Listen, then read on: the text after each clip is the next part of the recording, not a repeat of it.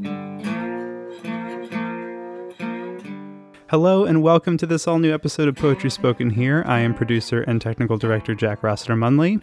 And very quickly before we get into the episode, I just wanted to mention, as always, that Poetry Spoken Here is produced by Cardboard Box Productions Incorporated, a small digital production company making podcasts about poetry, literature, and cultural history.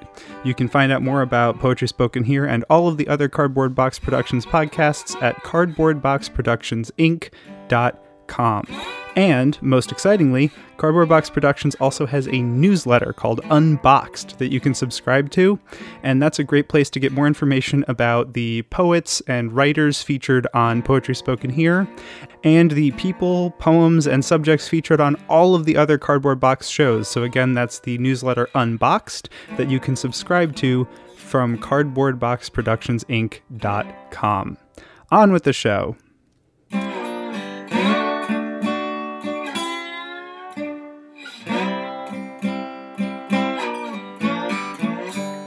I'm Charlie Rossiter, and this is Poetry Spoken Here. Our feature today is David Watts from San Francisco. He's trained as a classical musician. He's done TV producing. He's a commentator on NPR. He happens to be a clinical professor of medicine at the U of California, San Francisco, and most importantly for us, he is an award winning poet with a number of books, too many for me to list, but he'll mention them as we converse. And we can thank Jenny Chi for suggesting that he and I get together. She thought we would enjoy talking to each other, and we can tell we will. So, David, thanks for being here. My pleasure. And, you know, before we went on casting around for where to start, you mentioned dealing with the unconscious and how you've kind of seriously looked into that yeah, in terms yeah. of poetry. And t- tell us a little bit about that. Well, in my case, I was writing, I guess you would call it lyrical poetry. It had a sort of thematic element to it, uh, a predictable series of uh, events within it, almost like telling a little story.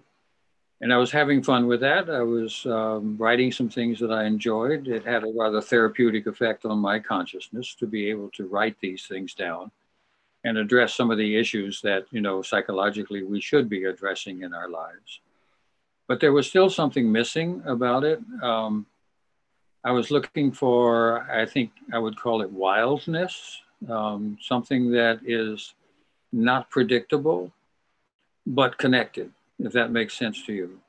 In other words, you don't expect it, but when it comes, you see that there is something that makes it part of what you've just been talking about. And that kind of connection, which is not uh, linear thinking, mm-hmm. right? The conscious mind usually works on a linear basis.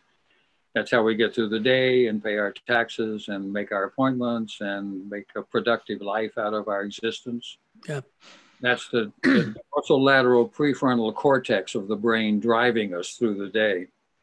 I didn't know much about the DLPFC at that time. I just wanted to get wildness in my poetry. And so what I started doing, something about the whole idea made me think that if I was writing half asleep, that this daytime brain function of linear thinking would be intimidated enough not to be dominant. And it turned out that if I was writing falling asleep by the fireside late at night, or better yet, waking up, half waking up, I would say, at three o'clock in the morning, writing without looking at what you're writing, without turning on a light to wake up your wife next to you, etc.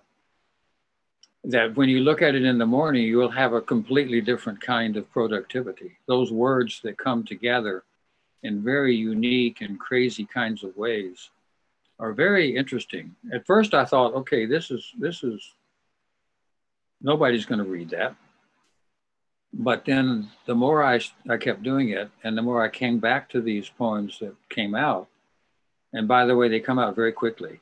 You don't, there's no editing. And when they're come out, they're done, which after all is a characteristic of the unconscious because the unconscious doesn't go so much by linear as it, as it does by leaping. And it makes associations that do not have connections between them that are obvious, but are connected. Mm-hmm. And that's what was happening in the poetry. And so I'd read these things and they would grow on me over time. And I would like them a lot. And I started collecting them. And when I would do poetry readings, occasionally I would throw in one of these poems.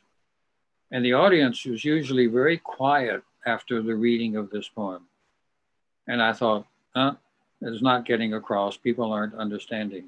Turns out those were the poems that they often remembered the most. And afterwards, hmm. when they come up, they'd say, I really like that poem, blah, blah, blah.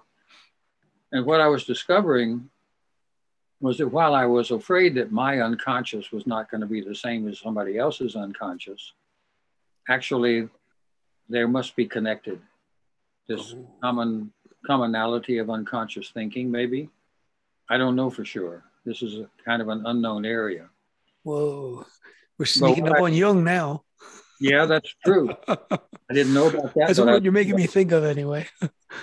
wow. So what I ended up doing was um, developing a name for this poetry that I was writing. That is to say, a pseudonym, Harvey Ellis.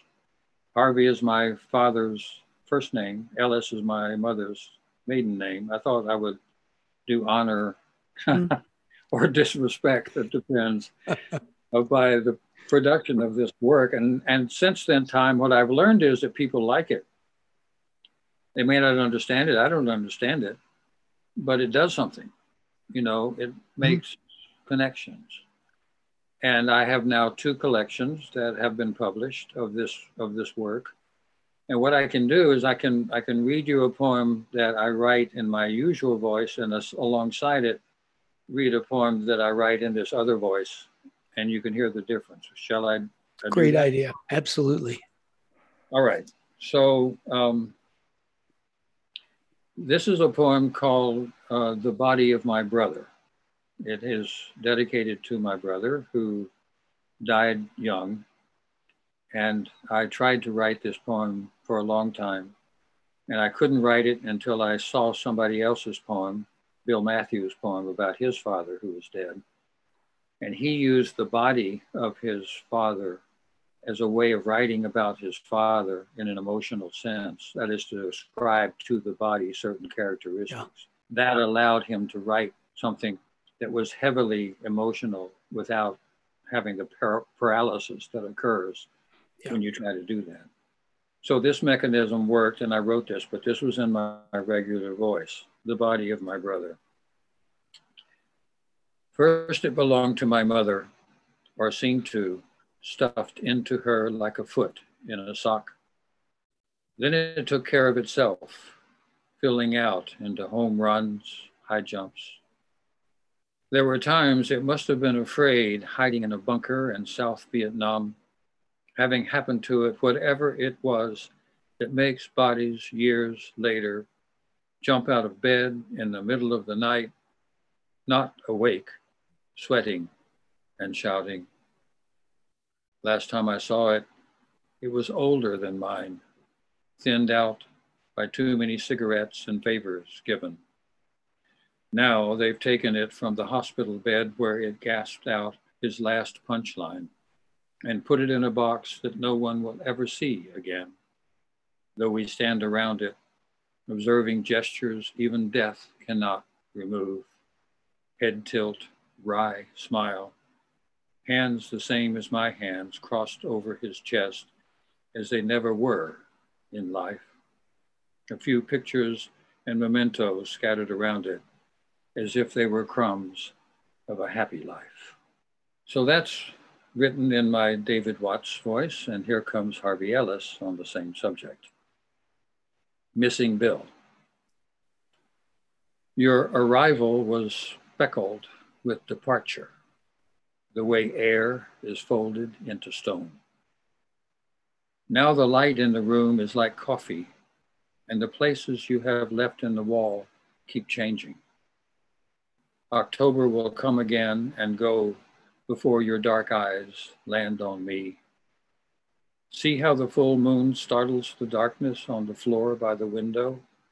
It will pass over us whether we see it or not. Your patience is enormous and has wings. This may come as a surprise to you, but I don't think so. Mm. That is really interesting. And did that pretty much come as one thing to you? You didn't go back, just came complete as it fell on the page, and it was never touched with uh, any kind of revision. And that's characteristic of the Ellis poems; they come fully formed. Wow. I'm, I'm really impressed because I actually went through a phase where I thought I'd try to write half awake. Yep. but I did not succeed very, I did, was not able to succeed at that. I, I just didn't catch the thing, you know, that, that half consciousness. Uh, well, I don't think, I don't know what I did wrong or didn't do right, but I was not able to catch it. And I guess I just faded out and stopped doing it. The rule is that the rule is you have to kill the editor. So you put on the page everything that pops up. You don't think, mm. well, that doesn't work, or where did that come from, right. or that's not right. You put it on the page. And so what I would do, I, would like to describe it this way, as I would yeah. half awake, dipping into sleep, coming back up, dipping into sleep, coming back up. Whatever was in my mind when I came, when I pulled that rope on the bucket out of the well and brought it up, I put on the page. I didn't question it. I didn't think about it. Wow. And what happened is it organized itself around its own organizational way of doing things, which is foreign to daytime thinking. This poem, Missing Bill, it doesn't work if you apply linear thinking to it. And yet there's something about it, for me at least, and I think for others as well, that makes connections that you don't realize are there. I mean, this business of his patience being enormous and has wings, what does that mean? Well, it means something, right? Uh, and it makes a connection that we don't come to in that regular life. So I just put it on the page and didn't edit it and yeah. left it the way it was. Wow. I'm going to have to go back and try some more. Please do. I need company in this. or, or not try some more. You know what I mean? yeah. Let it happen. Yeah. Yeah. Yeah. Uh, yeah, as we were saying, is uh, the calling it associative poetry reminds me of, of Robert Bly's leaping poetry, and I just am so impressed with his poems that really leap, and with what he the poems he put in that book. It's a nice little anthology. Besides being poetics, the books, the poems he chose to put in there, a lot of them from Latin America, it just seems like those guys know how to do it very well. That's exactly uh, the point I was going to make. Is that a lot of these were Spanish poets, poets, and he described that leaping of Neruda when he would mm. go from one subject to another, and you wouldn't get the connection. You know, it's it's interesting because in psychiatry, they call that predicate association, which means that you don't have a verb in between two images, and the images make their own connection without the verb. And my wife, who was reading these poems, she was saying these are imagistic poems. That's what these mm. are. They work from one image to another, uh, to another, and and it's interesting. It's really very interesting to me now because last summer I had some kind of epiphany that drove me to suddenly start writing haiku. Now, I have never written haiku nor had an interest in writing haiku, hmm. but I started writing haiku. And when you think about it, haiku is imagistic. Oh, yeah. And I think that what happened is that my study of the unconscious by way of Harvey Ellis has prepared me for the writing of haiku. Because what happened I mean, you know how difficult it is to get published in poetry world, right? You send away oh, yeah. these to these highfalutin journals and you get them back, and you send them away and you get them back again. So one in a hundred maybe you get published. Well, I started sending out haiku, and I have to tell you that at the end of a year I had 81 haiku publications in leading haiku journals throughout the country. And it's I think it's because of the Harvey Ellis work that had made me prepared in some way. I don't think I'm as good at haiku as I should be yet, but something was happening with this imagistic work that haiku does because they use two images in mm-hmm. their work and let them interact with each other without forcing the issue. So um, I think they're connected. I think they definitely are. Interesting. Yeah, because you sent me some haiku, and for, for I wouldn't have guessed that you uh, are relatively new to haiku. well, thank you. Because you're doing it right, and so many people who just kind of try haiku somehow miss it. But uh, but you're focused on the point of the of the two images, and then they create a, a third something. You know, I had a workshop with Allen Ginsberg, and he had a thing for the workshop and something he always does. You know that phrase hydrogen jukebox out of Howl. And yeah. his thing with the workshop was pick a noun and write a whole bunch of paired things with the noun. So it yeah. might be, you know, radiator ceiling, radiator chair, radiator arm. And everybody wrote these long lists of things and came out with a lot of stuff that was just very interesting to hear. I'm not, sure what any of it mean, any of them would necessarily mean, but the kind of thing you're talking about, and it's like that. Uh, it's like the the noun gets snuck into a different role. You know, I think that what you just said, not sure what it means, is the point, uh, because we don't necessarily in poetry want meaning, we want an emotional connection. And so the emotions don't operate on a linear thought process of cognitive thinking, mm-hmm. feeling. So what we want from poetry in general, and I think haiku in particular, is feeling, not necessarily a logical process. And so what I thought I would do now, sure. it just occurred to me to do this. You just heard two poems about my brother's death, one in my linear voice, one in my associative voice, and now I'm going to give you one in my haiku voice. Oh, good. yes. Remember how short this is. Oh, yeah. Real quick. You I'll might want to read, read it twice. They do that at haiku readings. in my head, the songs he used to sing, My Brother's Grave. In my head, the songs he used to sing, My Brother's Grave. Yeah. No verbs of any consequence there. Mm-hmm. No, pure description. It, yep. it, it's a seminar teacher's dream. Show, don't tell. That's right. and haiku's like as as far down the line as you can get on show, don't tell. Now I have to expand this side by side connection I have. Okay. To put in uh, the haiku on the other side, don't I? Oh, That'll be good. Yeah. Go all three ways. See, I've already learned something from this interview, Charlie. You're oh. terrific. Oh, oh whoa. okay. Well, if you're having a good time, I'm with you. Right. So I was going to ask you how your path was through the various uh, ways of writing, but you said it actually. You started linearly, added in the Ellis voice, and then somehow that got you to haiku, or what you yep. learned there helped you with haiku. Uh, well, I think that's true. I mean, I um, I came to poetry.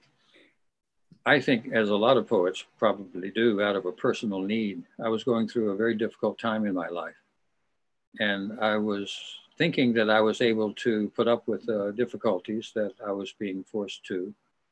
Uh, that I could do it. You know, that sort of macho feeling sure. guys get sometimes that's totally wrong. And so, uh, uh but I was being eroded by this process. I was losing weight. I was, um. I was having some difficulty with it. And so I started writing. Uh, this was completely intuitive. And nobody told me to write, and I didn't have any indication that writing would matter. But I started writing, and it wasn't any good in terms of anything that might be published, but it seemed to be useful in some way. I think you could characterize it maybe as understanding, or maybe as a way of being more content with the life that you're being delivered. Not sure, something like that. But the writing was helping me do that. Later on, I learned about the work of James Pennebaker, who is down at the University of Texas, a psychologist there. Yep. He had the notion, as you probably know, Charlie, that uh, writing was therapeutic and um, he wondered about that. So he gathered up some students and had them do some writing. And he divided them into groups. Um, three of the people, three groups, were dealing with sort of inconsequential styles of writing, but the fourth group was dealing with traumatic events in their lives and their emotional response to it. And something about that linguistic connection between trauma and the response um, brought up therapeutic kinds of effects that they had. What he noticed then is he followed these people, he just had them write three times in one week for 20 minutes each, and then they were done. And although they had a little disturbance of their psyche for having delved up some of these um, traumatic events that they were writing about, soon after that, that feeling went away. And what it was replaced with was a feeling of confidence and self esteem and productivity. And they attended classes better. They had higher marks on the things that they were doing. And curiously enough, they didn't show up at the medical facility on campus quite as often as the other groups did. And so he studied that in a secondary group of um, experiments where he measured T cell response. And he discovered that this form of writing enhanced the rapidity and the effectivity of T cell response in the immune system, which helped explain why they didn't show up at the medical doctor's office very often, having written this way. So, without knowing that information until later in my life, and I've preached that information now everywhere, I was probably doing that by intuitively coming to this. Something about our intuition tells us that finding ways of dealing with what we're facing, it may not be just thinking about it, because when we do that, we just recapitulate mm-hmm. the old patterns that are not useful and don't get us out of trouble. But takes it out of the body, puts it on the page, you look at it coming back at you, and you get something different from it, right? Absolutely. It looks different. It feels different. It's yeah. in a different voice. Yeah. It's coming from a different place. So um, that's probably what I was doing. So I was doing that and writing stuff that was crap. And I thought, well, hey, if I'm going to write, maybe I should know what I'm doing. and so I went back to San Francisco State and I started taking classes with Bill Dickey and Frances Mayes and ended up in the graduate school in creative writing in English and ended up with an MFA, which I had planned on getting in English and creative writing. And I was sad that I got that degree because that meant I had to stop studying and stop taking classes because I was having the time of my life. And then I went to the Squaw Valley Community of Writers for about 13 years in the oh. summertime oh. and studied with Galway Kinnell and Sharon Olds and Bob Hass. Yeah. And, and Great company. Yeah. Oh Keeping God. good company there. Yeah. Well, I oh. want to I want to mention something, for, folks. What was said about Pennebaker is very good information. He's one of the few people who's done concrete research about the therapeutic effects of writing. Yep. And so I forget his first name, but anyway, Jimmy Pennebaker, and that's the name. Look it up, and you can believe what he says. He's been at it for a while, doing real live research with even, as you heard, control groups, real research, and documenting the positive effects of writing, uh, therapeutic positive effects of writing. Just yep. want to repeat that because that's doesn't come up very often in conversation. It's very important work. Very yeah. important work. Absolutely. Helps explain. I think, you know, without knowing the reason why, and certainly without knowing the biochemistry, I think poets in history, a lot of them have come to writing poetry out of some personal need that becomes fulfilled in the process, right? Yeah. Why do well, you know this? Before we run out of time, you should read another poem or two. I just well, want to get that in there. From which kind of source do you want it to come? Because I have three different ones now. Oh well, um, now your choice. I like a happy guest. right. So what I'm going to do then is um, maybe read this poem. I'll just recite this poem, hmm. and I'll read another one that goes alongside it. Um, Sounds good. There is a poem that I uh, wrote for my son. I was at a workshop at Squaw Valley, and I was running out of ideas. I had reached that crisis point in the middle of the week where um, I was completely tapped out And I was sitting on a balcony, and I remembered um, an event that had happened to me a week ago where a son of mine brought a stone to me and asked a question. And I don't know, probably you've had this experience, Charlie, but there was a flash that happened in my brain and a poem rushed at me headlong. And it came so fast, and I knew it was going to go away so fast that I had to really write it down quickly. It was coming, I'm quite sure, out of the unconscious. We've been talking about yeah. that because I had not done any work on this poem at all. And yet here it came. And uh, the poem was like this I called it Fragment at the Beginning of Something. Fragment at the Beginning of Something. My son brings me a stone and asks which star it fell from. He is serious, and so I must be careful. Even though I know he will place it among those things that will leave him someday, and he will go on gathering. For this is one of those moments that turns suddenly towards you, opening as it turns. As if for an instant we paused on the edge of a heartbeat and then pressed forward conscious of the fear that runs beside us, and how lovely it is to be with each other in the long, resilient mornings. Hmm. that poem has not been edited and hasn't changed since it was written. And then I'm going to write this, give you this quick one on a similar subject that's written in the Harvey Ellis voice. Ah. It's called Ancestors. My ancestors surround me like walls of a canyon quiet, stone hard. Their ideas drift over me like breezes at sunset. We gather sticks and make settlements. What we do is only partly our own and partly continuation down through the chromosomes. My son, my baby, sleeps behind me, stirring in the night for the touch that lets him continue. He is arranging in his small form the furniture and windows of his home. It will be a lot like mine. It will be a lot like theirs. I love the ending of that poem. You sent me that to I read it ahead of time, and uh, yeah, I love I love the ending of that poem. Thank you. It, and to me, it wraps it right up. So it's, it's not as it's not as wild and uh, you know in terms of my comprehension, at least. Or I was on I was on the page with that one. Thank you. Thanks. Thanks. Well, that pretty much uh, does it. It's been really great talking with you. Um, this time goes so quickly. And so I'm just going to say, folks, you're listening to Poetry Spoken Here.